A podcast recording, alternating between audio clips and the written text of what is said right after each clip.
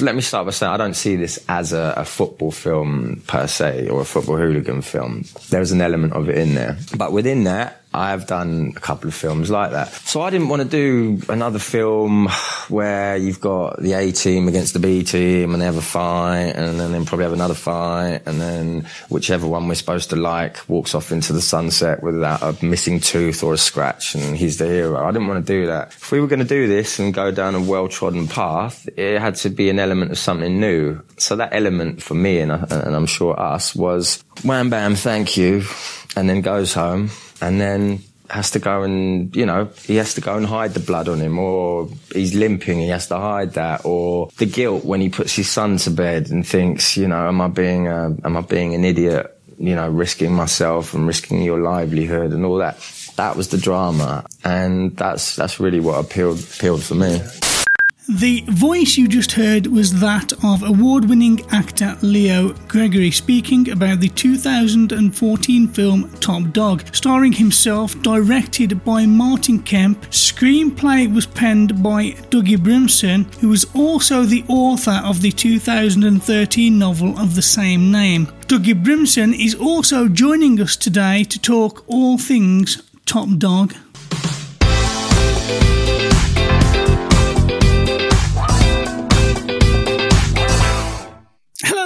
Welcome to the Adapted to Screen podcast. I am Richie. I am Philip. In this podcast, we take a book and its on screen counterpart. We take it apart, we talk about it, we dissect it, we have a bit of banter in the process. And today we have the book and the film Top Dog to talk about. Top Dog was written, both the film and the book were written by Dougie Brimson. And to join us today to talk about all things Top Dog, we have the man himself, Dougie Brimson. Hello, Dougie. How are you? It's good to have you with us. I'm very well, thank you. This one's been a, a, long time in the making. You are a very busy person, from what we can tell. Uh, yeah, life is a, a, bit crazy lately. Not not book wise, um, just film stuff. Really, it's exciting though. Exciting times. Since like Green Street and uh, Top Dog, has film become your main thing now? Yeah, I mean, uh, the publishing world became a bit a bit problematic. It was uh, it was moving in a specific direction, and that direction wasn't didn't really involve you know, literature for working class blokes, um, and there seems to be less and less of it these days. And it became more and more difficult to convince people to keep you know, doing the stuff, the kind of stuff that I wanted to do. And as more and more uh, interest in film work came along, I, I, took the decision to do more scripts, to work on more scripts, and then uh, and then the pandemic hit, and I, I, I, wrote a couple more scripts during the first chunk of the pandemic, and then I thought, why not just try and get some of these away? And um, so I set up my own film company, and literally within a day, I had to buy it on a script, and uh, and we were off and running, and we haven't really slowed down since. Well, that's extremely fortuitous uh, for you, Dougie. Um, obviously, you've done around about fifteen books in total, and I think your filmography stands at around about was it uh, is it four features? No, there's, there's, three features and three shorts. That's correct. Sorry, eight, yeah, six in total. I do yeah. apologise, uh, of course, and obviously, uh, by the signs of it, a lot more to come. Uh, I hope so. I, I've got three or four features in development at the moment, just waiting for. We had a yes on one today, actually. Oh, congratulations. So uh, thank you. So we're we're going to be doing that, and then I'm waiting for another yes on a, another one. And obviously, if there's any characters or any parts for like a couple of uh, dummy brummies, then obviously me and uh, me and Richard can fill those spots for you, no problem. Yeah, I'll, uh, I'll, I'll put you top of my list. Thank you very much. With the strike, it might be quite handy actually. very true. Yes. Um, yeah. Have car will travel. Uh, Dougie, actually, um, something I didn't know until I was doing my research is that, uh, and not just quickly, I'll just mention this. You wrote "We Still Kill the Old Way" back in 2000, well, a 2014 uh, release for that movie. I saw that a few years ago. Absolutely loved that. I thought it was brilliant. I thought you had some great characters, some fantastic actors as well. Particularly the young lad who was the menacing chap because I think that was one of his first roles as well, and I thought he was so good in that. Yeah, he's Danny Hatcher, uh, Hatchard. He's a he's a brilliant actor. Um, he went into EastEnders shortly after that for a while. Oh, really? Yeah, he's a great young actor. Um, he's got a big future. I don't know why we don't see more of him. Actually, you've just remind. Actually, I'll put him on my list of people. underneath me and Richie, though, Dougie. Yeah, underneath me yeah, and well, Richie. obvious, obviously. So, Dougie, um, uh, just before we move on to the uh, standard format, I thought we'd play a little game. It's called the yes no game. I'm going to read out some actors' names, and all you've got to say is yes or no if they have spoken words on screen which you have written. Are you all right with that? yeah. Okay. Okay. okay, so um, first on the list uh, Charlie Hunnam, Yes. Elijah Wood, Yes. Claire Filani, Yes.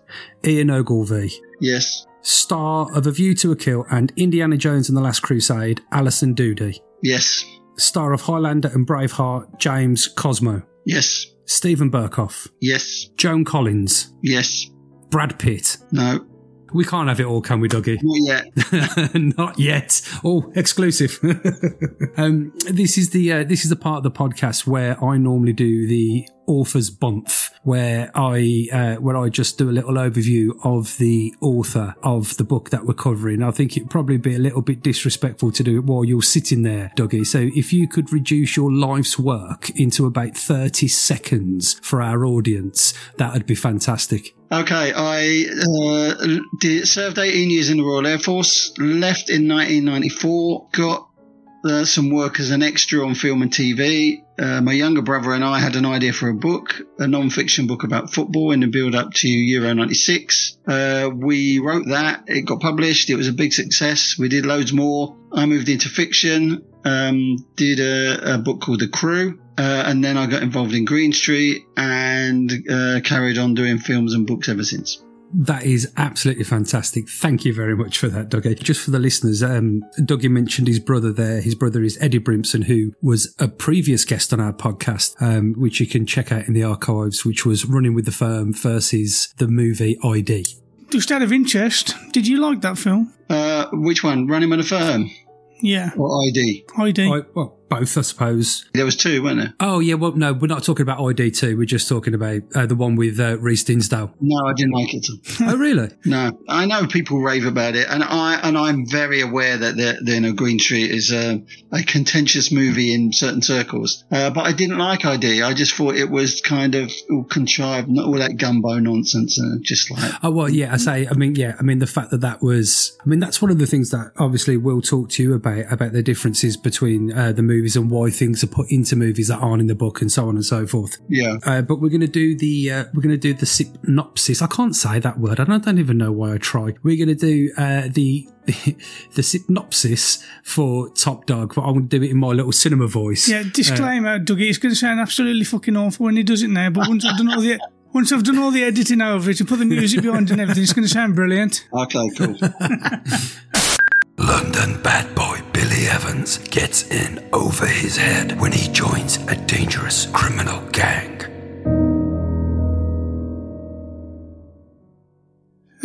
That's what's on IMDb, and I always go with what's on IMDb because then we have to do the cast, and the cast is right there. So I'm very clever indeed. Yes. So for the cast of Top Dog, we have Leo Gregory playing Billy Evans, Ricci Harnett playing Mickey, Tom Davis playing Cod, Jason Flemyng playing Dan, and Vincent Regan playing Watson, along with Johnny Palomero as PJ, Lorraine Stanley as Julie. Most people will recognise her from her many years on EastEnders, and Tom Coulson as Barman Tom. Ace. Yes, excellent stuff. So now we're going to move in. Well, we're going to move into the differences, but it's it's a little bit different this week because we have the author of both the film and the movie on. Now, uh, Dougie, just from my research, is Top Dog a Billy Evans trilogy, or would you class it as a Billy Evans trilogy? Now, Top Dog is the second book in a trilogy. Although, although it's you know you can you can read uh, the Crew, Top Dog, and In the Know, which is the final book. Um, Ah, you okay. Yeah, you can read them all as standalones, but there there's references in certainly in Top Dog and the Crew uh, in it and in the Know there are references to the previous books. Okie okay. Obviously, better if you read all three, but not least because of the development of the the Billy Evans character.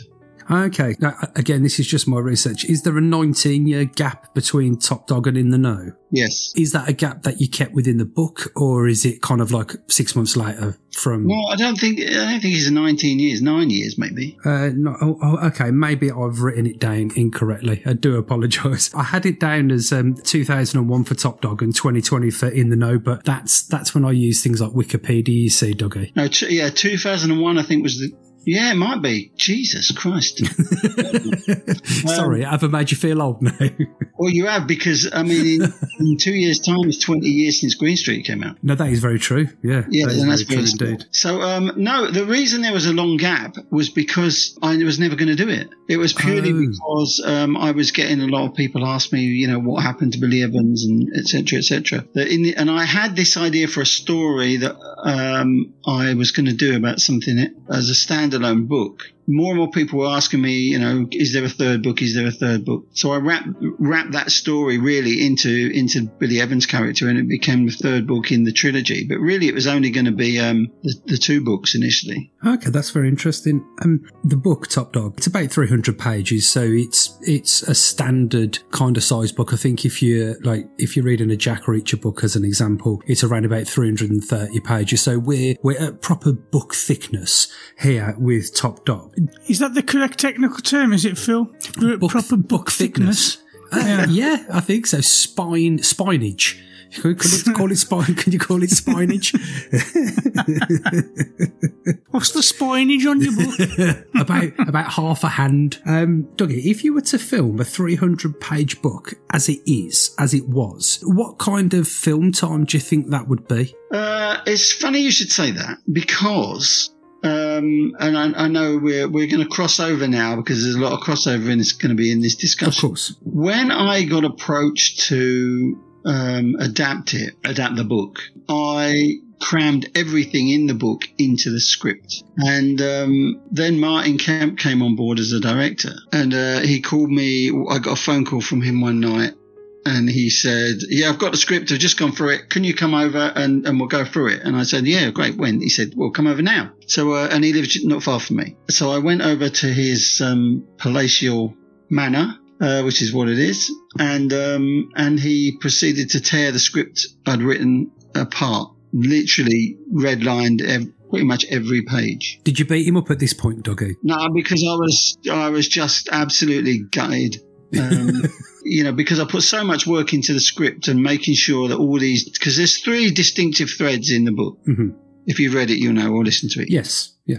And I'd wrapped all of those into the into the script, which for a movie is really one, uh, an hour and a half. You know, it's 102 pages and it's page, a page a minute. And when it had finished, and I was literally, you know, devastated in a pool of depression on his office floor, he said, "This script is brilliant." And I said, "You just ripped apart for three hours. Like, what the freaking hell?" And he said, "No, everything I've done is designed to make this script better." He said, "Because you've got three storylines in here, and you can only put one in. There's only room in a movie for for one, you know, one story. So you've got to pick the best one. I've picked the best one." He said, "Go away and have a read." Do a rewrite on it, and then uh, I'll have another read, and we'll come back. So I went away and sulked for about ten days and um, and then when I started working on it, I realised he was absolutely right about everything he said. It taught me an awful lot. He's really, I mean, Martin Kemp. Everyone thinks of him as a Spandau ballet man, you know, an EastEnders barman. He's a very, very talented director. He doesn't do enough directing. Good on Gogglebox as well. He's just a good guy. He's just a really, really nice guy. He's good at everything he does. Well, it's actually quite funny that Richie should say he should lean on Gogglebox, where I think I think I'm more familiar, obviously, with Spandau Ballet, but uh, obviously the craze. One of my more favourite films, Waxwork Two, Lost in Time, which he did, and uh, I think he did uh, he did another film. I can't. It's something to do with the yachts. Uh, which I really enjoyed as well. I think that's when he was, uh, he and Gary were going across America and doing some, because obviously Gary Kemp ended up in uh, Bodyguard. But um, I was interested, uh, Doug, and now that you brought it up, well, first of all, how did Martin Kemp end up as the director of the movie? And do you have any, uh, well, okay, let's go back. How were you approached to adapt the book into the movie, first of all?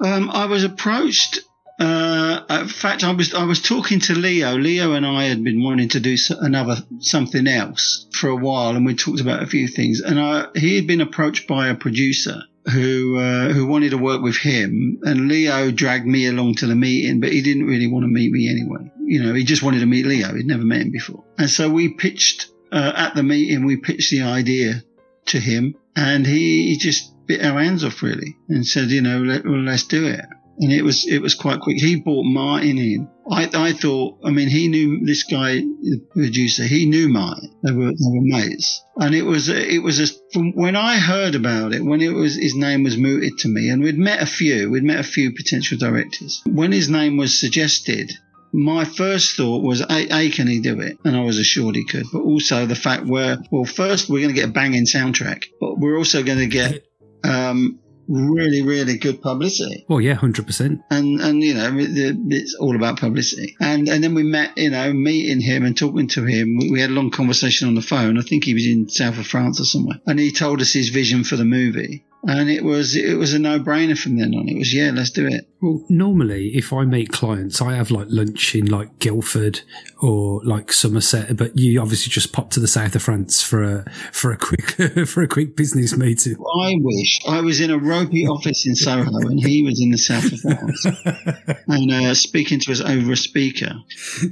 But yeah, no, it was uh, he's a he's a good guy you did a good job. So when you've had the conversation, so you've had the conversation now, it's right, let's turn Top Dog into a movie. And then they say, right, Dougie, uh, would you like to write the script or well, we've got someone who wants to write the script or do you go, yes, but only if I write the script. How does how does that negotiation no, work? There was no way I wasn't going to write the script. I was so so familiar with the story. I wanted to do another movie. I wanted to get another movie out um, to prove I could still do it. And uh, there was no way I wasn't going to do it. I didn't even consider the idea of anybody else. And, uh, and, and to be fair, you know, and it's it's been proven time and time again from the writer of Green Street has some clout. Oh, 100%. Of course he does. So whatever, whatever you think of Green Street, and as I said, I'm well aware that some people think it's absolutely crap. But, um, I, I, you know, I just said, right, I'll do it.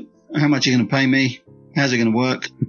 and let's go. And that was it off and running. So when you were talking to uh, Martin regarding the actual script, what kind of? I think you might have mentioned it just when you uh, earlier on. How many pages had you written, and had you written it in book form, or had you? No, it was a book first. No, sorry. What I mean is, when you were writing the script, were you taking all of the like? Did you just go right? This is the book, and now I'm going to turn it into the script, or were you adding little bits yourself to? No, yeah, it was. It was. I mean, I, it was a straight adaptation. I, I thought okay. the story in the books really strong. The story mm. arc's really strong. Um, I knew the ending. I always write the ending first, always. Oh, that's interesting. Um, so uh, I knew how it ended. I knew what, the, what Billy's story arc was going to be. I was so familiar with the story after doing the crew as well. I was so familiar with the character that uh, it was a no-brainer. Really, it was um, everything I wanted to say was in there.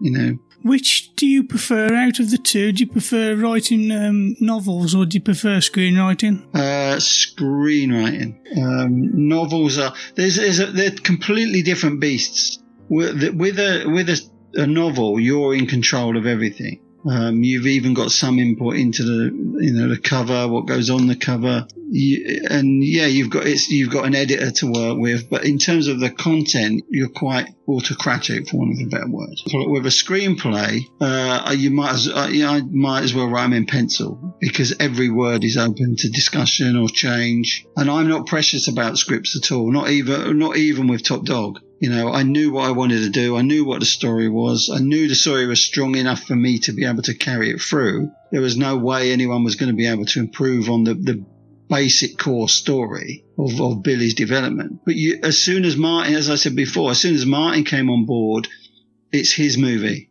It's not my movie anymore. And so I, my job as, as, as, a screenwriter is to work with the director and give him what he wants to see on screen. Um, okay and that that's the process. And it's one. It's interesting. You know, it's an interesting question because for a lot of writers who try and adapt their own stuff, they struggle with that because they've got no control of, of what happens. And with a script, it isn't just the director.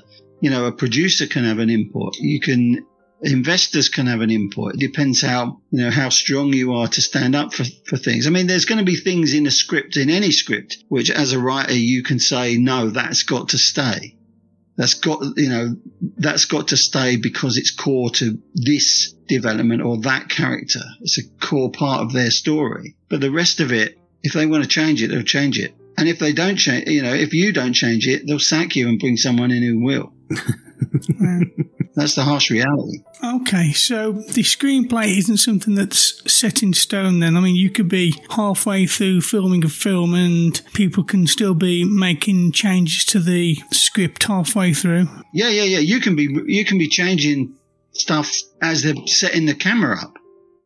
You know, it's changing dialogue. You know, I like to leave one of the one of the first bit of advice I got when I when I started screenwriting was always leave the actor with something to do. You know, that's their job. So let them do it. So if you give them, you know, if you give them a bit of free reign to, to actually develop their own dialogue and work, you know, work, do a bit of work with them so it's authentic. One of the interesting things we did on Top Dog was um, we we employed a lot of lads lads in inverted commas proper proper football lads that I knew Leo knew people we got off Facebook you know who, who I, I'd known for a while and we got them to come to the set, and, and this, particularly in the big fight scene, they, they were all like football lads. And we said to them right the way through the shoot, if you see anything, anything at all, the tiniest detail, if you think it's wrong, tell us straight away.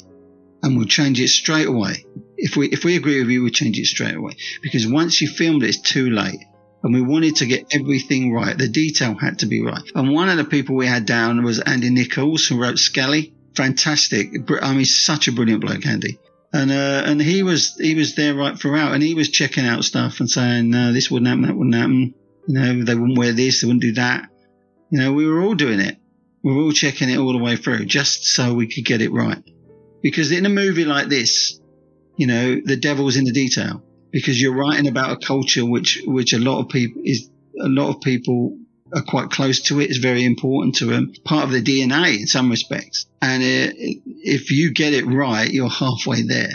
Get it wrong, it'll ruin a movie. I mean, look at Green Street and Charlie Hunnam's accent. Still talk about it now. well, we could talk about that later, can't we? yeah, yeah, yeah. But, but it's uh, you've got to get it right, and and that's part of the script development. You know, it's, it's all one and the same. Top Dog, the script was rewritten 17 times. Sorry, did you say rewritten 17 times then? I did. So for our audience, the uh, the premise of Top Dog, the novel, is centered around Billy Evans and his friend Graham Hawkins, known as Hawk. They're best friends since school. Billy has a, a successful business, but he also runs, and I've got to get this right now uh, because I've had too many acronyms over the last few days. It's the um, the AC in Top Dog. Is that correct, Dougie? I think so, yeah. The yeah, acting casuals. Acting casuals, yeah. Yeah, I see. So they are the um, uh, the West Ham United, uh, yeah, West Ham United football hooligan firm who arranged to have fights with other firms. Billy and Graham come up with a really good idea to well what happens first of all is Billy goes to a pub and realizes that his family friends or Aunt Sal is being extorted by uh, somebody. But not only are they being extorted, several pubs and clubs or uh, three or four dozen pubs and clubs are being extorted by a guy called Mickey James. Billy makes a stand against Mickey James in the novel and comes to an arrangement with him, which we don't really know, we don't really find out until maybe midway really what's going on. But Billy and Hawk, they start a security business uh, and eventually end up trying to win the business of the West Ham United uh, security contract. And I think that's really for me, Dougie, where the book kind of picked up a little bit. Because I think you mentioned earlier on, your books are kind of maybe aimed at working class blokes. So you've yeah. got your you've got your fantasy fiction, you've got your horror fiction, you've kind of got your chick lit. But where is the bloke who works at a factory, goes to the football of a weekend? Where is the book for him? And I really identified with Hawk. I think it was like I could see like kind of myself in him, where you know he's he's, he's got a he's got a, a wife and he, he's struggling to find a job, and he's got a best friend who's doing well for himself. What he has got is the football violence. Not that I ever got involved in football violence, of course. But then he's given an opportunity to to start a business with his friend, and he excels. And all he needed was that little opportunity, and that's all he was focused on was was making that business as good as it possibly could. And I could identify with that, and I followed the book. And I don't know about you, Richie, but it was really easy for me to read because I could identify with the characters and what they were doing. Yeah, it was really easy for me to read because I had somebody else reading it to me. you know what I mean. There's a lot of people out there who don't read books because they find them hard to follow, keep up with, or you know they've just never been book readers. But I would say to anyone, you could you, you can read this. Anybody could read this, and it's not that, that it's simple. It's just it's it speaks to the common person, but it's written in a way that's not self-indulgent. It's not um, pretentious. It's it's real. It feels real. It sounds real. You can relate to it. That's all by design. I mean, I learned really quickly. I'm not, I'm not blowing my own trumpet. We worked out when we first did our when Eddie and I first did our non-fiction stuff because we were neither of us were writers. Neither of us had ever written anything before. So we worked out, you know, how how are we going to do this? And one of the things we worked out was how to construct the narrative of the book. And we realized that as, as just two working class blokes, there's only three places we read. We read on the toilet, in bed, or on the, on the train on the way to work, or a fourth on holiday. We read every, that's when we read everything. So we, re, we constructed the book in short chunks. So you can read one chunk, you know, or you can read 10 chunks, or you can read every chunk in one go. But you can dip in and out of the book and pick up the story. You're not going to, you know, you're not to be um, lost. The book carry will carry you along. And we carried that, I carried that through into fiction as well, which is why, why, you know, and I, it means a lot to me that you say it's, it's really easy to read and really relatable because that's exactly what I wanted to do. That's exactly why I re- wrote it in the style it is. In terms of the characters, I based every single character on somebody I know. And I do that in a particular way. I, I do it as soon as I want to develop a character, I, I find the name, get their name, uh, get their face. So I work out in my head what they look like, um, what they walk like, everything about them. And then I get their voice. I put a voice to that character. And it can be anybody that, as long as it fits the character in my head. So it can be, uh, my mate Pete or, you know, my mate Neil or Robbie Williams or anybody.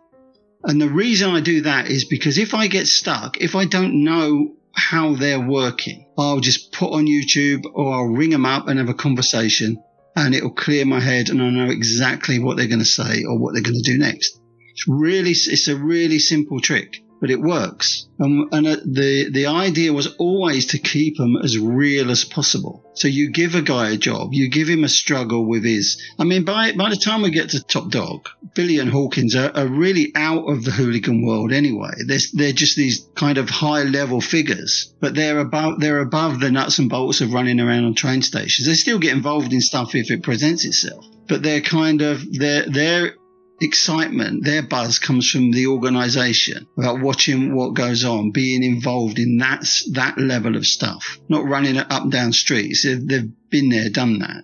This is the next phase. And, um, and so, yeah, I just kind of got those characters as tight as I can, but at the core of it, they're just two working class blokes you were saying earlier about how when you, you're on set and you've got the guys in, you got you got the geezers from off uh, Facebook, and you're asking them questions like, you know, if, if there's, there's anything out of place, let us know because, like you say, the uh, the detail is important. But reading the book or listening to the book as I did, I found that there's the detail was also there in the book, which makes me wonder: did you, did you come from that kind of a background where you was maybe involved in it? It's just like the the attention to detail is amazing. It's like only somebody who's been there and done it would probably know all this. Um, I don't. I mean, I was I've been going to football since the mid '60s, so I, I, was I was around that culture even you know when it was really bad in you know in the in the '70s, and then as it as I you know I was in the Air Force, so I was away a lot, but I was still managing to get to games. And as a, as and I'm, I'm a Watford fan, so we were never the ICF or Chelsea Headhunters you know, but we were going to away, going to every game home and away. We're often, you know, certainly in 82, 83, when hooliganism was really at its, you know, on its way up towards 85 when it really peaked. Everywhere you went, there was trouble and everyone was looking, you know, when Watford went up into the first division, uh, we were fair game for everybody. So everybody was after us. You know, we were going to games with you know, grounds we'd never been to before, Anfield and, you know, White Hart Lane, Highbury, you know, places like that. So you, you, you learn about that culture because you're immersed in it.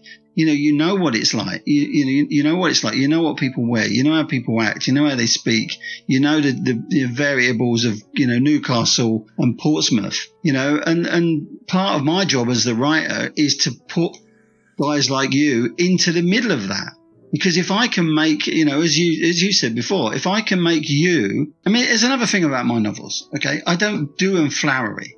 I don't do flowery descriptive.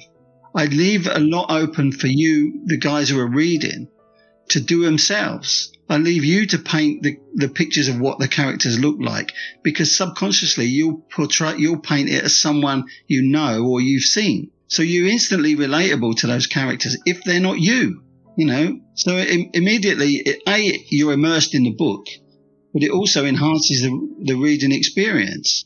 You know, that's all kind of by design. And I think it, you know, from even listening to you two, it clearly works. Yeah, I, I, have to tip my hats off to you as well, like with the film, because, like I say, it's the book's relatable and it feels real. But you've done that with the film as well, and I think you find that a lot, a lot with British films. British films feel a lot more real than American Hollywood films, but in particular, the, the way you've translated this book into the film, when you watch the film, it doesn't feel like you're watching people acting like it does with Hollywood sometimes or American films. It feels really, this, this could be a guy actually going around the streets with a, a, ca- a camera on his chest or something. It feels real. That's what I love about British films, but in particular, this Top Dog, it just smashed it out of the ballpark.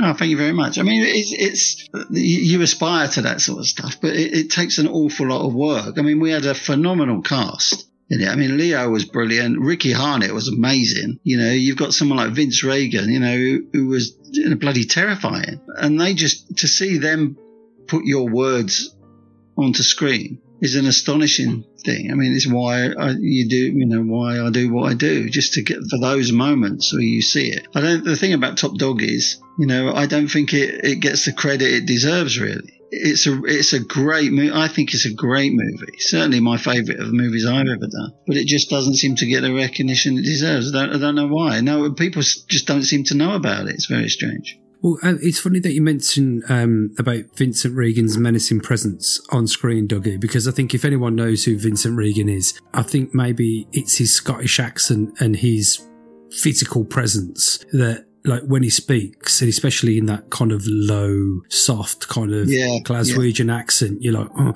But then I was like, oh, hang on, he's doing an Irish accent he's actually yeah. got some skill because it sounds Irish and it's a Scottish man doing an Irish accent. And I was really impressed. And I was like, that's absolutely amazing. I can't believe it. Quick story on that. There's a scene in the movie where he, he's talking to um, Ricci Harnett's character. Mm-hmm. Yeah. That's it. That's uh, in the club after the big fight. Yeah yeah. where he he's he's and Ricci Harnett, and it was really weird because you you as a writer you kind of you, in your head you know how the movie's going to play out. You've seen the movie a thousand times, so when you see someone actually performing it for the camera and they don't do it how you imagine it, it can get really frustrating, but you can't say anything because they're putting their interpretation on, on what you've written. In the case of that scene where Rick, where Vincent is standing over Ricci Harnett and talking that really low Irish accent and Ricci is visibly shrinking in fear. Yes. Uh-huh. That was exactly how I imagined it. And when they shot that scene, I walked outside and started crying. Oh. It was unbelievable. And Vincent Regan came out and said, Are you all right? And I said, and I just told him basically what I said to you. And he said, Script's brilliant. He said, You make it, you make it really easy. And I'm like, wow, that's, you know, it was, uh, yeah, it was amazing. It was an amazing moment. Absolutely. That was something I picked up on actually. Um, the accent, it's like you stated in the book. The Irish guy, he didn't have a southern accent like he was expecting. It was more of a soft northern tone. And, it, and um, when I watched the film, it was exactly that. It was perfect to how I pictured it in the book. Yeah, that's that's great. That's really nice to hear.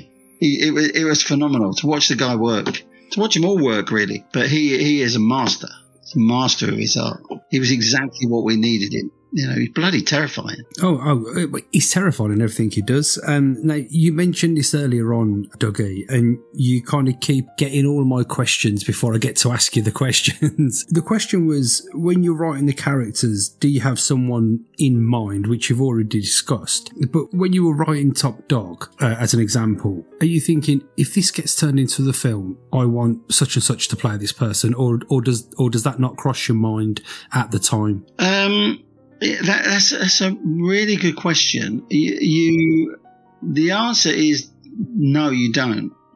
Um, you don't play the the um, the mythical casting game until afterwards. I know, you know, you as I said before, you know in your head what you want, uh, and you hope that the producers are going to go out and find it. The interesting thing about adapting your own book, because with Top Top Dog was a, a sequel to the Crew, and in the Crew I had, you know, I'd that character was firmly fixed in my mind. And then all of a sudden, the guy I've got in my mind, who looks a bit like um, a cross between Peter Kay and Robbie Williams, I suppose, And is this for Billy Evans? Sorry. or Billy Evans, all of a sudden that character is Leo Gregory, and it's a mass. It was it was a massive shift in my mindset to have to adapt that because I've, I'm writing a book based on a character I'm really familiar with because I've lived with him for two novels and all of a sudden he looks and sounds and acts completely different. And that was a real shift. And I had you know because what I knew it was going to be Leo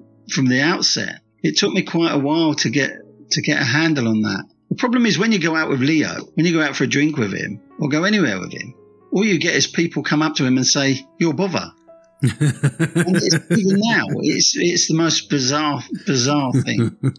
And um, uh, but I mean, he lo- he loves it. Fair play to him. Oh, of course But, um, it's it's uh, yeah, that was a real shift. That, that was that was a real really difficult shift for me.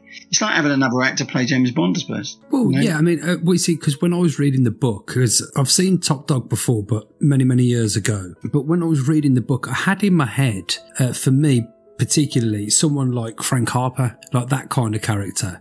You know, um, Yeah, yeah. you know, like you know, big, stocky, mean-looking chap who could command respect from people without having to do anything, so to speak. You know, who wasn't afraid, who wasn't scared of having a fight or being in a fight kind of thing. And then when I watched the movie again, because I watched it three or four days ago, and I saw Leo Gregor, I was like, that's not what I imagined.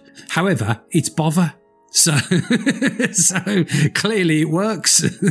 It's, it's, a, it's a, it is a difficult one because I mean Bob has, has become such an iconic character, but uh, he pulls it off. You know, he, he does it. He, he's uh, he's great. But um, yeah, I know what you mean. It was a difficult one. I mean, I never had him down as a Frank Harper in terms of physical size. Slightly smaller. I can I can describe him now. You know, it's just it's just mad. I can still see him in my head and hear him. It's it's Mhm. crazy, absolutely crazy. And so for you, and obviously uh, you've already mentioned that you're a, a Watford fan. So how, why was it West Ham that you've kind of focused on more in the novel Top Dog and the movie Green Street rather, rather than a Watford as an example? Oh, gosh, would you read a hooligan novel about Watford fan? Oh, Well, Christ. yeah, but yeah, but but for me, being in the Midlands, it makes no difference to me. If you see what I mean, it- Yeah, no, I, I, I get it. Uh, I mean, it's right. The, the the thing was, Green Street was not supposed to be about West Ham and Millwall. It was supposed to be about Arsenal and Tottenham. no, And that was- makes more sense to to, to Yeah. British people. That would make more sense. Yeah, a bit Yeah, like Villa was, and Blues. It was changed because one of the American producers had heard about Millwall as this big hooligan firm, and um, and so they they insisted on the change. And it was well fine. Um, you know, I'd uh, I'd written the crew anyway um, by then, and in the crew they were West Ham fans because I know a lot of West Ham lads. Um, I I know you know my wife's from Essex, so I had a familiarity with that area and the type of people. Um, and I had people I could call on for background, you know, for back, for background information on the surrounding areas and stuff like that. And I'd go, I'd have a, go and have a wander around Upton Park and places. I must congratulate you though, Dougie, uh, because I think within the first three or four minutes of the movie, Top Dog we're talking about now, you mentioned the villa. So I have to say thank you very much for that. Oh, did I?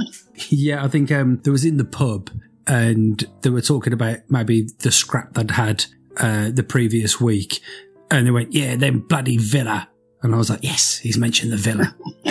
he's mentioned the villa. Because it, it's usually, well, well um, quote unquote, the Zulus, which for our listeners is Birmingham City. Uh, it's always them. So Villa got a mention. I was like, yes, Villa's got a mention, not just the Blues. Yeah, I, I, I yeah, I, I, you know, I used to like going to Villa, and I also used to race stock cars in, in Birmingham. So I used to Oh, pass really? Down um, was oh, that, uh, was that down uh, Adderley Park? up at the wheels.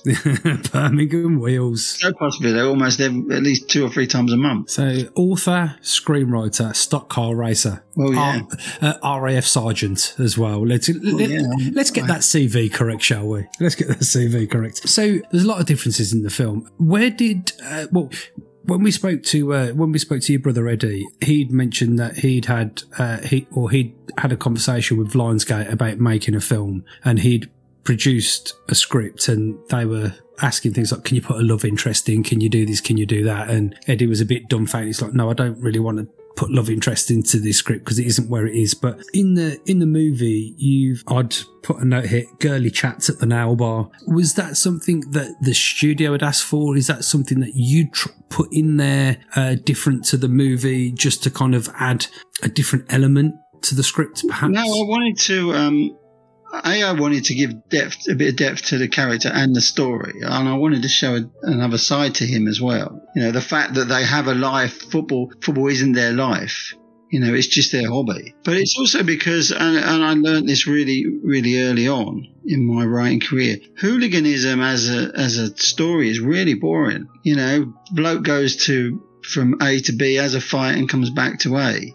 It's really boring after a while. So you've got to actually give, you know, if you read Top Dog and the crew to a lesser extent, and certainly in the know, hooliganism is there, but it's a fuel that drives the engine of the story. And one of the reasons why a lot of these, you know, a lot of, with respect to, to other authors, I don't mean to decry anyone, but other books about football hooliganism, one of the reasons they, they don't last in long in terms of longevity is because there is no story. You know, the story is pretty one dimensional.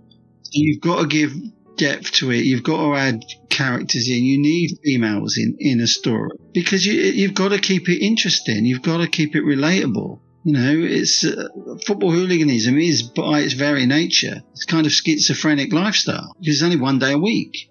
You've got six other days to fill. you know, you're not like the Bad Blue Boys in, you know, wherever, you know, or the Italian Ultra where it's 24 7. We don't do that here. You know, it's something you do on a match day and then you go back to normality. And so you need the normality, you know.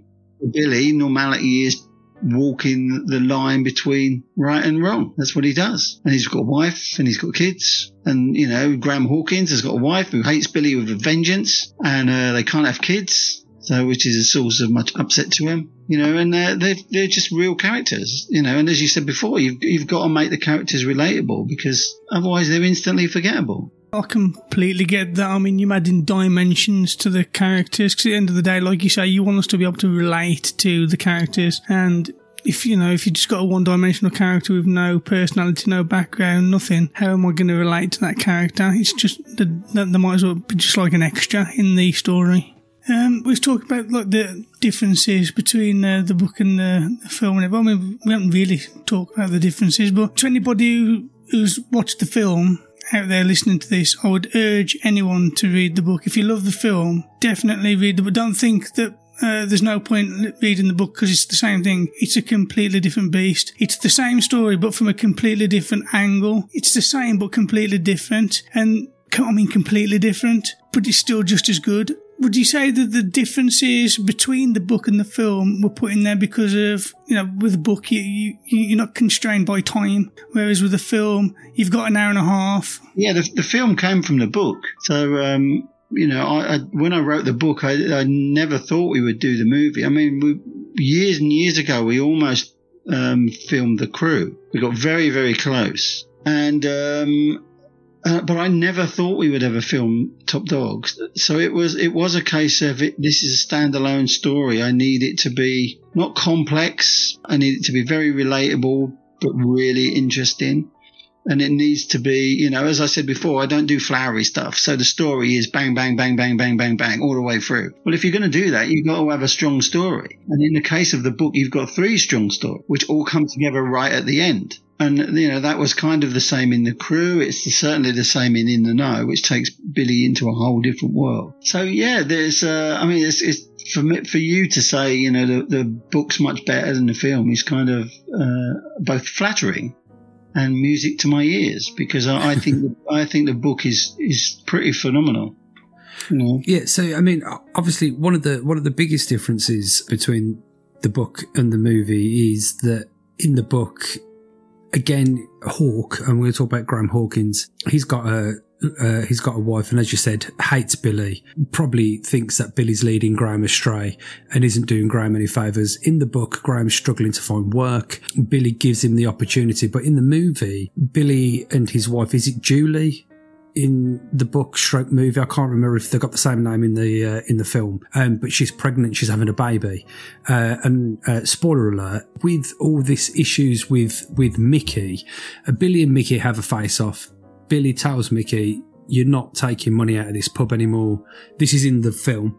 You're not taking this pub, uh, money out of this pub anymore. It's my money. It's my pub. You stay away. Now, Mickey is very, very brave in front of about 10 or 12 really, really hard blokes and just says, well, we've got a problem then. Now, Billy expects the problem to come to him, but in the movie, he smashes at the pub. He sends flowers to, uh, to uh, Hawk's house saying, see you soon. And there's a scene where Billy's wife's giving birth in the bath. She phones Billy at the pub, and as Billy's running home, he gets attacked by Mickey James's thugs and he's killed. And I was wondering what your thought process was uh, there, Dougie, considering that he doesn't die in the book or have any of that was- issue in the book. It was purely to, because of that, of that whole storyline. Because in, in the book, Billy is desperate for for Hawk's uh, wife's approval hmm yes. um, because it's his best mate, and he can't go around there because this woman hates his guts. And um, and it, but in the movie, we did that was one of the threads that we had to change, and so to make the, the story flow, we had to have something which kind of freaks flips Billy over a little bit, and uh, and that was it. That was what we came up with. We had to just make that adaptation, and it's yeah, it's different from the book, but it works in the movie. Obviously in the book as well, I think in what we can probably call the third act, Billy is approached by somebody at a West Ham function who has got a problem with his own football team, which I think was Leyton Orient, if I'm correct there, Dougie. Yeah. Um, and basically, Leyton Orient are struggling for money. Uh, they've got this young Irish footballer.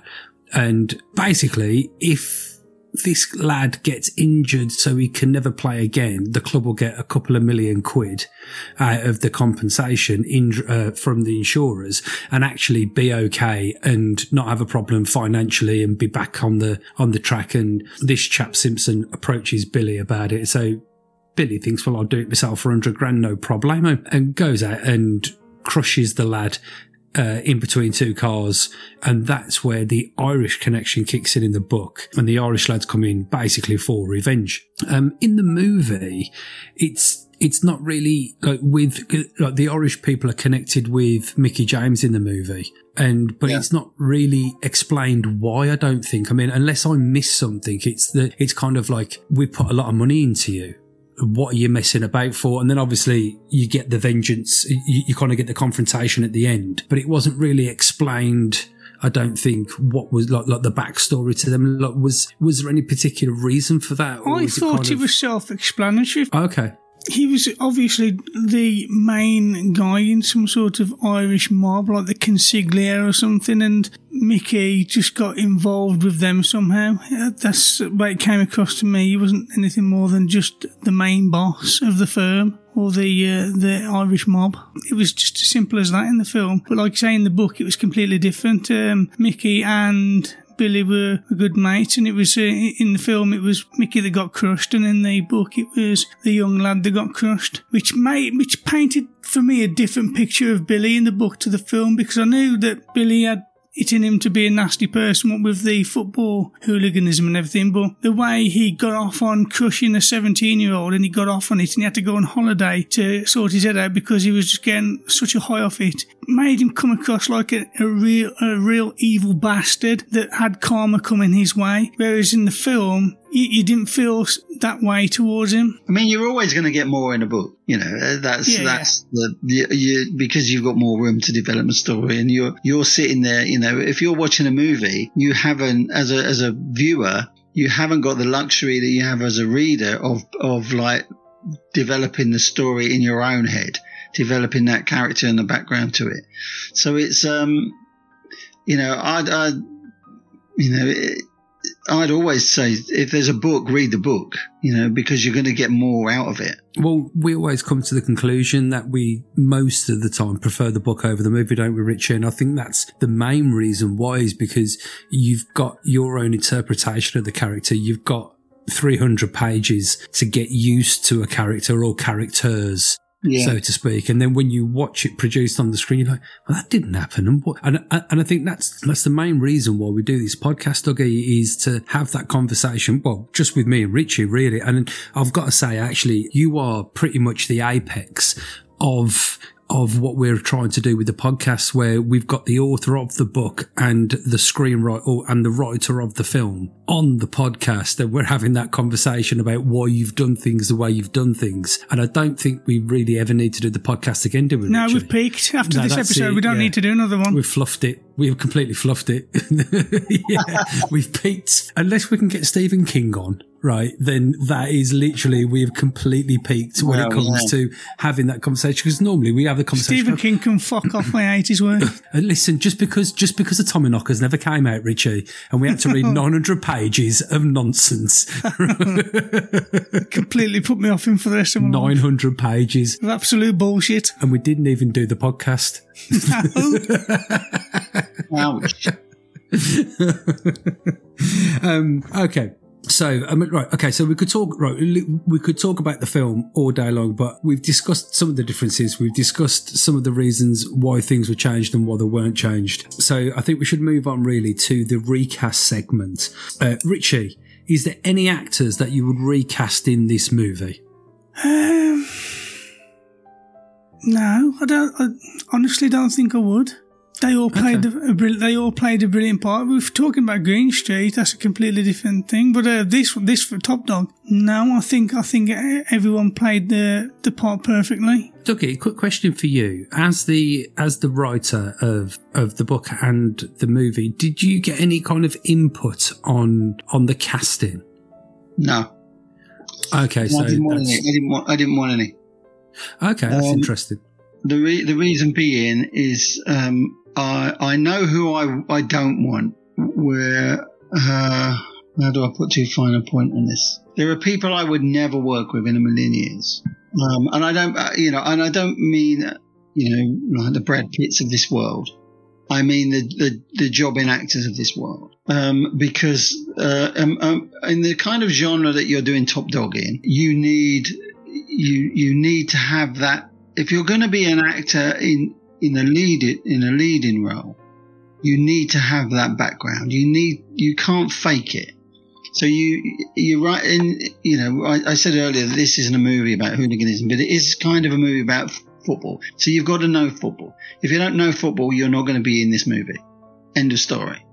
So those are one of the questions we'd have earlier. Do you go to football? What, who do you support? Blah, blah, blah. Because you've got to understand this, the culture surrounding football, you know, the match day culture, the pub culture, all those things, because you can't, you can't teach them to people. You can't fake them, really. So I, I and I, I'm not, I, I did a, I did, my first movie was a short movie called It's a Casual Life. Which, uh, sorry, Dougie, just to interrupt you there, which is a fantastic film.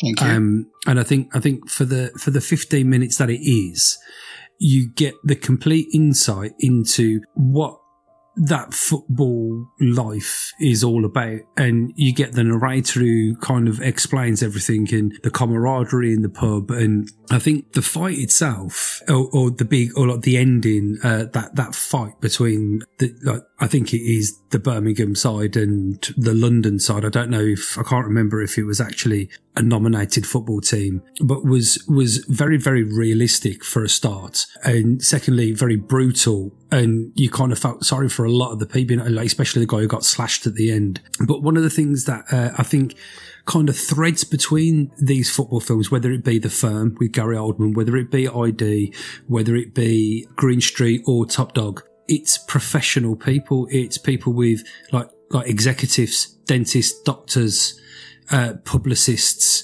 or in Green Street, airline pilots. And that's what they do for their job. And to relax, they like to go and have a massive fight of a weekend. It's uh, it's it's not just mindless thugs who work in warehouses, is what I'm trying to get at. It's people from all walks of life who that's their release. Yeah, I mean, this, and it's one of the things I wanted to do in Top Dog, which we didn't, which wasn't done in Green Street, was because you, you know you, you, you alluded to it before. You've got a character like Billy who's kind of been a really successful, runs his own business and all this stuff, and his best mate and his right hand man is is Graham Hawkins, who's unemployed and can't get a job. Yet on match days, they're, they're equal of each other and they're treated completely equally. And it's one of the reasons people go to football is to forget all that crap. When you go to football, you're just a football fan. You know, it's one of the issues I have with a modern game, which has tried to politicize itself and, you know, drape itself in all these various causes, which is contrary to why I ever go to football, why I ever went to football. I don't want that. I don't want to see political stuff at football because it's not why I go because all you're going to get is division. This is what we've we've you know certainly seen at Watford over the last few years. Less said about Watford, the better, eh, Dougie? yeah, don't, don't get me started. So um, it was it was important that I certainly again in Top Dog that I put across the fact that these are just uh, this is their lifestyle for one day a week. It's what they do. Is you know the even going back to Green Street. Green Street was always the, the initial pitch for Green Street was to, was to make a British fight club. That's what we wanted to do. And that comes across actually very All well. of the producers on Green Street were women, and they just didn't get it. They wanted to, they wanted to do it as a, a buddy movie, which is what they kind of pitched it as in America. So you had almost like this affair between Charlie's character and Elijah's character, and um, when it could have been so much more and so much better. But we will, but we will talk about that in part two of this podcast. But just very quickly, Dougie. So just from what we said about the recast, is there anybody that you would fantasy recast in Top Dog? No. Okay, cool. Well, I've got a couple. Um, and I think I'd already mentioned Frank Harper instead of Leo Gregory. And I think that's only because what I was imagining when I was reading the book, kind of that big burly, no nonsense kind of chap. Uh, but I'd also had um, uh, Tamer Hassan in that role as well. And I think obviously he'd probably I, I, was it was it the Football Factory because actually that's a very good question, um, uh, Dougie, because Football Factory come out in 2004 and Green Street come out in 2005. But had you started like, writing the script pre-production by the time that the Football oh, Factory no, had come out? No, yeah, Yeah. we were about two years into it. Yeah. Was there a big fucking hell when you saw that come out, or was Um, that, no, uh, because I, I, I, I knew it was going to come. I mean, it, it was obviously going to come at some point because it was. Uh, well, this is very contentious. Mhm. I don't like the book. Uh, there's just something about the Football Factory I don't like. I, I can't put my finger on what it is, but it's just like it's kind of me, me. Uh, I've never seen the film. Uh, no intention of ever watching it. I don't mean that as any disrespect to anybody. It's just like, um, I mean, I've only seen Green Street twice. You know, Well, it's your Um, own work, though, isn't it? I think it's a bit different when you watch your own work back. It's a Yeah, bit, we don't listen to this podcast back. Bollocks. Yeah, no, that's it- why. it's- that's why it's still shit because we don't learn from our mistakes. Yeah, I mean it's uh, it's, it's a really weird thing to say. I mean, in terms of recasting, I I, I think I think that's disrespectful to the people we've got in. Are No, there films? Are there people I would have liked to have seen in it? Um, probably not. You know, I think in terms of who we had on on Top Dog, everyone hit. You know, everybody hit the mark.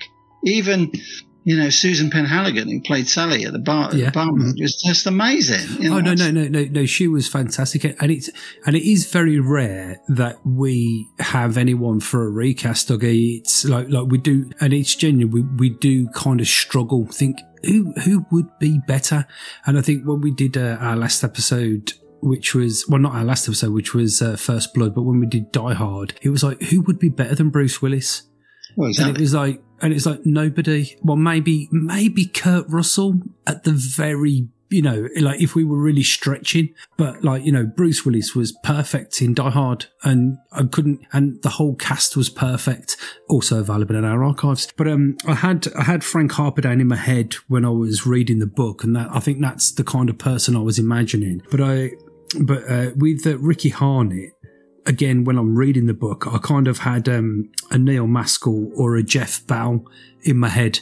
You know, someone who can come across as completely vicious and violent and I- I- horrible I, and I, get, hateful. I, get, I get what you're saying about Geoff. I mean, he's Yeah. brilliant. Yeah, because it, it feels like he's just going to hurt you and bite your face off, and you hate him, and there's nothing you can do because he's so scary.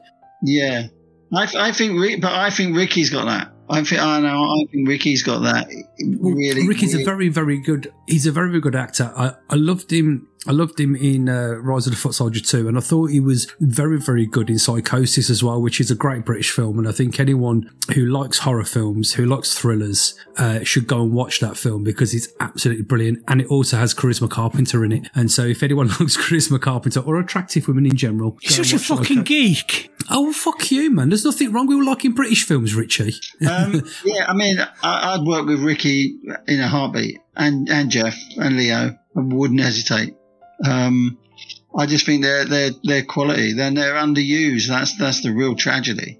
You know, for me, they're Well. I think, I think, I think, I think probably pigeonholed really is is is the issue you've got there, really, isn't it? Especially Yeah. within the British drone. But we'll have this conversation. Actually, th- th- this is one of the conversations that I want to have with you in our next episode uh, regarding Green Street, and especially the actors that you've used. But uh, as far as the recast, so soundtrack. Now, uh, you'd mentioned this earlier on, Dougie. Did you use any Spandau Ballet music? In, uh, no, in- the in- the soundtrack is one of the bones of contention I have of the movie. Did you have Kasabian? Was it Kasabian you had, or was that for Green Street? Or no, that was for Top Dog, wasn't it? I think it was Kasabian in Top Dog. Yeah.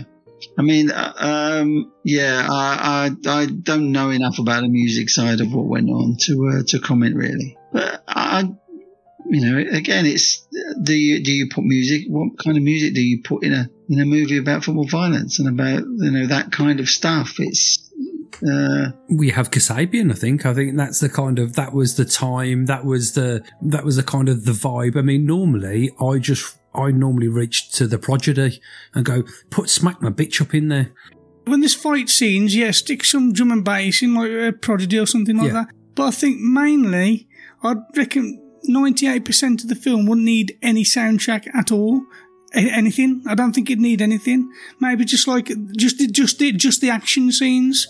But other than that, I don't think it needs anything. No, it's no, it's it's perfect the way it is. If you're adding little bits in there, I mean, I can think of that one Kasabian song that, that kind of works very well. But then it, that's just a song; it's not an album or a soundtrack, uh, so to speak. Uh, so we're moving swiftly on now. We say which yeah, is better, but praise I'm. Very say again, sorry, Dougie. All this high praise I'm getting. It's very nice. that's because you're here, Dougie. Yeah. yeah, you should hear what we say about you behind your back. You wouldn't be the first. uh, so so Ritchie, okay, so this is for Ritchie now. So Ritchie, um, what is your star rating out of ten for the book? Oh, 10.5. you fucking arse licker. no, if I'm being absolutely honest, I, I was I was enthralled with the book. It, like I say, and it's not just because you're here, because we are absolutely honest. It, it did this book. I was engrossed. It felt real, and for when something feels real, I, I, I enjoy it more. And I'd easily give this a uh, nine nine point five. The book. And if you're asking me which was my favourite out of the two, the movie and the the book, I would I'd give the movie an eight. 8.5. So my favourite is my favourite's the book, I would say. Okay, cool. Well, I would give I would give the book an eight. Um, I really enjoyed it. It was very very easy to read. Uh, I enjoyed the characters. I felt the pressure on Billy throughout the whole film, even though maybe I, I couldn't maybe relate to Billy as much as I related to Hawks as an example. Um, oh, that's cool. um, I, I, I still felt the pressure on Billy all the way through the film. And I think it's maybe what you said earlier on, Dougie, whereas Billy was desperate for, for Hawk's wife's approval. And I think a lot of what he did, and loo- looking back now, looking back, a lot of what he did was for Julie's approval. He just wanted her to go, it's okay to be with Billy. I Um, think we fucked up here, Phil. I, th- I think we? what we, I th- yeah, I think we fucked up. I think what we've done is that our professional etiquette's gone clean out the fucking window. I don't think Well, we're has. supposed to do this in front of the author. No, we're not. No, we're not. But this never happened before. So, you know, this is a different episode altogether. Um, uh, for the movie, I'd give the movie, uh, I'd probably give the movie a seven. It's, it's a little bit difficult when you like the book so much and then you watch it and you're like, it's not exactly like the book, but it was still enjoyable to watch. And, uh, there was still that tension. I, I felt there was still that tension there throughout, uh, throughout the movie as well. And then the bit where, the one bit that got me, or the takeaway for me, was when, uh, Billy said, Hawk's not here for the meet up because he's waiting for the baby. And when they moved to the pub, I was like, oh, fucking Hawk's to die, isn't he? Bastard's to fucking kill him. and it was just like, no. But oh, uh, we did miss takeaways. And I've got to say, there was two parts in the film that I really liked and one that I want to ask you about, Dougie. The first one was the fight in the Chinese takeaway, which Yeah. I absolutely loved. And I think in the book, it was a little bit different because Billy had gone outside and waited for the guy. And that's where I kind of got that. That's where I got, uh, was it, sorry, is it, is it, it's not Frank Miller, is it? Uh, what's the, uh, uh, when I was talking about who was going to play him, I kind of got that kind of idea there. But in, in, in the movie, when he just like, he'd had enough and he just stood up and the, and, and the little kid's gone, what are you going to do about it? And it was bang, bang. And they just threw him through the window. I was like, that's fucking fantastic. That is cinematic. That's what you need to see, isn't it? Rather than just waiting outside. And then we went, yeah, love, there's some money. Close tomorrow, fix your window. And then didn't walk through the door, walk, didn't walk through the smash window, just opened the door and walked out. I thought that was brilliant. But the one thing I wanted to ask you about, uh, Dougie, was the car crushing scene. Because I'd seen something like that in Strike Back before when they were doing uh, the behind the scenes. And there's a chap in like a little cage but he's still getting hit by the car. But obviously, like because of the camera angles, it looks like he's really been hurt. Um, how was that f- uh, scene filmed with uh, Ricci Harnett being crushed by the cars? Um, it took all day of faffing about and rehearsing. Uh, and in the end, we had to rush it because we were losing light. It was, uh, I can't remember how they did it. It was a long time ago now. Um, but uh, the the actual crash was done really quickly. That was done at the end, and the bit where he squashed was done really slowly. You know, a, a, a bit before that, obviously, because you've only got one Ricci. Well, I was going to say, so that was him actually doing it rather than like a stuntman, like you know, standing. No, as. I recall, that was him doing it. But as I say, it was a long Okay. I can imagine that conversation. Right, Phil. So uh, you asked for you and Ritchie to be in this scene. So what's going to happen is this tank's going to run over you, but don't worry, right? It, I don't think it's going to hurt you. Not going to do it properly. No, I mean they were proper. I mean we had a proper stunt team doing it. Of course knew you did. No, no, They yeah, knew exactly what they were doing, and it was rehearsed over and over and over and over again. So, um, but it was essential to the movie. You know, it was it was uh, just as it is in the book. You know, it's it's very, it's very different in the book because it's very dramatic. Well, those were my takeaways. Ritchie, have you got any takeaways from the movie? From the movie, um, yeah, my main takeaway is Jason Flemyng is in every single gangster film from uh, Britain ever. Eh, eh, all of them. Whenever anybody says, I'm, I'm going to do a British gangster film or something to do with football violence, Jason Flemyng must put his hand up and go, I'll do that. I'll, I'll, I'll do that. Well, that was that. He was he was down to Leo. Leo. Oh, okay. Leo the got friends him- are they? Leo, yeah, Leo got him in for the day. And when you, know you, you're doing a relatively low budget movie, and Jason Flemyng says, "Oh, I'll be in it," he's in it. Of course he did. That's why he's in everything. And so, uh, and I wanted to film. I love scrapyards, so I wanted to film in a scrapyard. So it was a no-brainer. Oh, being oh, of course being a stock car racer. Yeah, it exactly. makes it it makes more sense now. I'm like, yeah, because he was saying, get it back to me. I want to do some stock car racing. I'll have this on the track within three days. And then that was the obviously in the book and the movie, it was that kind of married really well. It's like, well, of course we have connections everywhere, don't we? And it Yeah, like, yeah, oh, yeah. fucking hell. That's why I see in the book there's a mention of the stock car yard. Yeah, no, yeah, of course, yeah, yeah, yeah, that's right, yeah, because he said, I think he said, uh, I'll have it painted yellow and have it on the track uh, Yeah. by Tuesday. Yeah. Hmm. See? Yeah, so that's- I knew I wanted to write something about bang racing in, in Essex. So in it went. I particularly enjoyed uh, in the book the bit where the kid gets crushed and he's, he's stuck and he can't get his earphones out. And he says, and it was at that point he really couldn't give a fuck who the real Slim Shady was.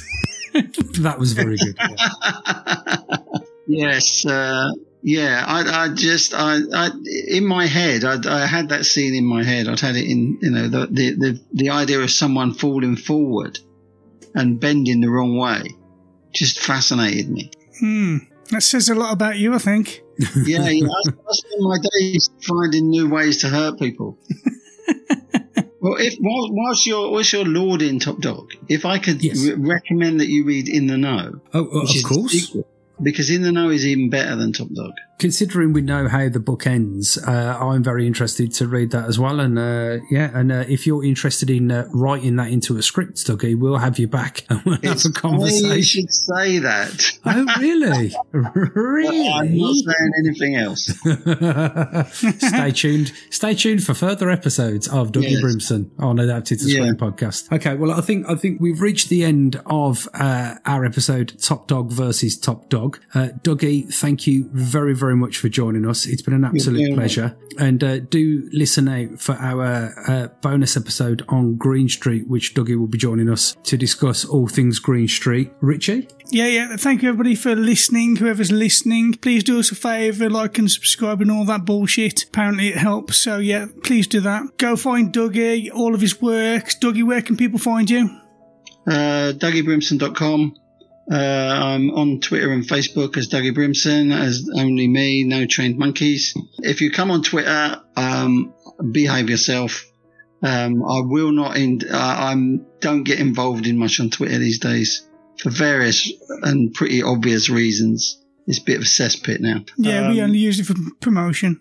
Yeah, but generally, if it's if if it says it's me, it's me. So Excellent. if it's if it's someone impersonating me, then yeah, I'm all for them. Excellent. Yes, so thank you again, Doug. It's been an absolute pleasure, and we look forward to speaking to you again sometime. Uh, go check out Doug in all of the places that we'll leave in the show notes. Go check us out. Go do all those things. If you've enjoyed the show, the episode, or any previous episodes, please leave a comment. Let us know what you thought. Let, let us know what you think about the films and the books if you've read them or watched them. It'd be good to hear from you in our next episode, we will be doing the book 8 o'clock in the morning versus the film They Live. So if you have anything to say about those, feel free to leave a comment on Facebook or Instagram or Twitter and uh, we'll be sure to give you a shout out in the episode. So yeah, until next time, this has been the Adapted to Screen podcast. Top Dog, the film versus Top Dog, the book. Thank you for listening, if indeed you still are. I've had an idea for a new business. It ain't strictly football, but it does concern the AC in this place. Someone's putting a squeeze on it.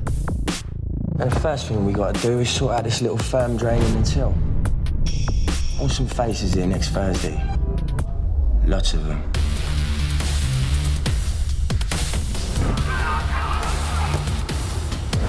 Hello, Mickey. Long time no see. Billy Evans. This place. It's now. You got that phantom kind of love I need. I lose my mind. Kim, what up? Closer, whispering no sweet.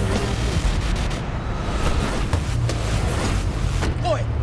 You wanna fucking done a war with me? I will fucking go war with you any fucking day than what you want. You know what I mean?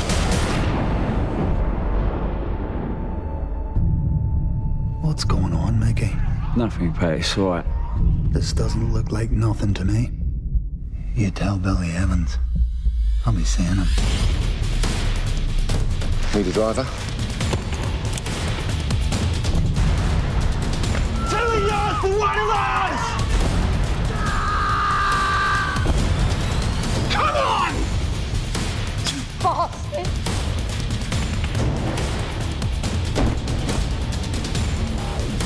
This is all a bit lock stock, isn't it? There's no one told you all that football bollocks died out years ago. It's a fucking joke now, fella.